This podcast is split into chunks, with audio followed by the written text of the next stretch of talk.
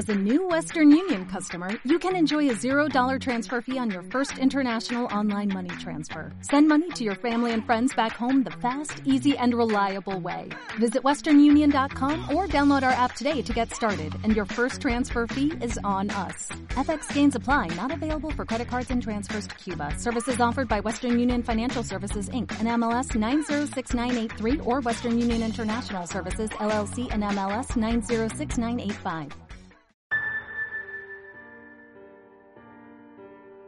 MiHoYo es una compañía china que ha hecho ruido mundial últimamente por el tan popular Genshin Impact. Sin embargo, sufría un intento de asesinato a sus dueños por un traje de una coneja. Gracias al portal web chino conocido como Baidu y traducido por The Gamer, se dio a conocer la noticia de que el 24 de abril de 2021, un hombre con un cuchillo intentaría un asesinato a los dueños de la empresa en Shanghái. El hombre se infiltraría a las oficinas, sin embargo, rápidamente fue atrapado. Ahí es cuando dio a conocer su plan.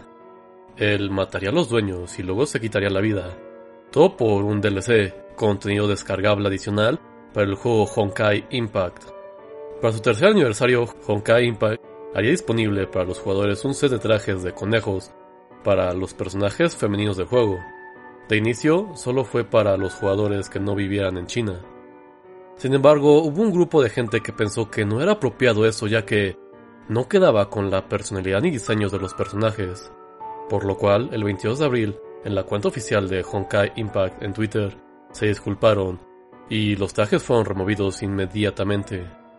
Pero eso no fue suficiente para ese sujeto, el cual buscaba venganza por la falta tan grave de ponerlos en el juego.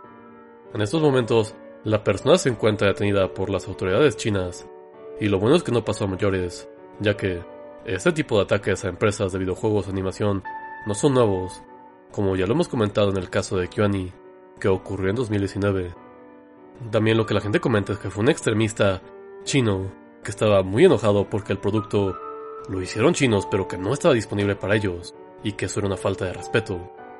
Pero realmente nunca sabemos qué es lo que pasó por su mente para tratar de matar a los dueños de esta empresa.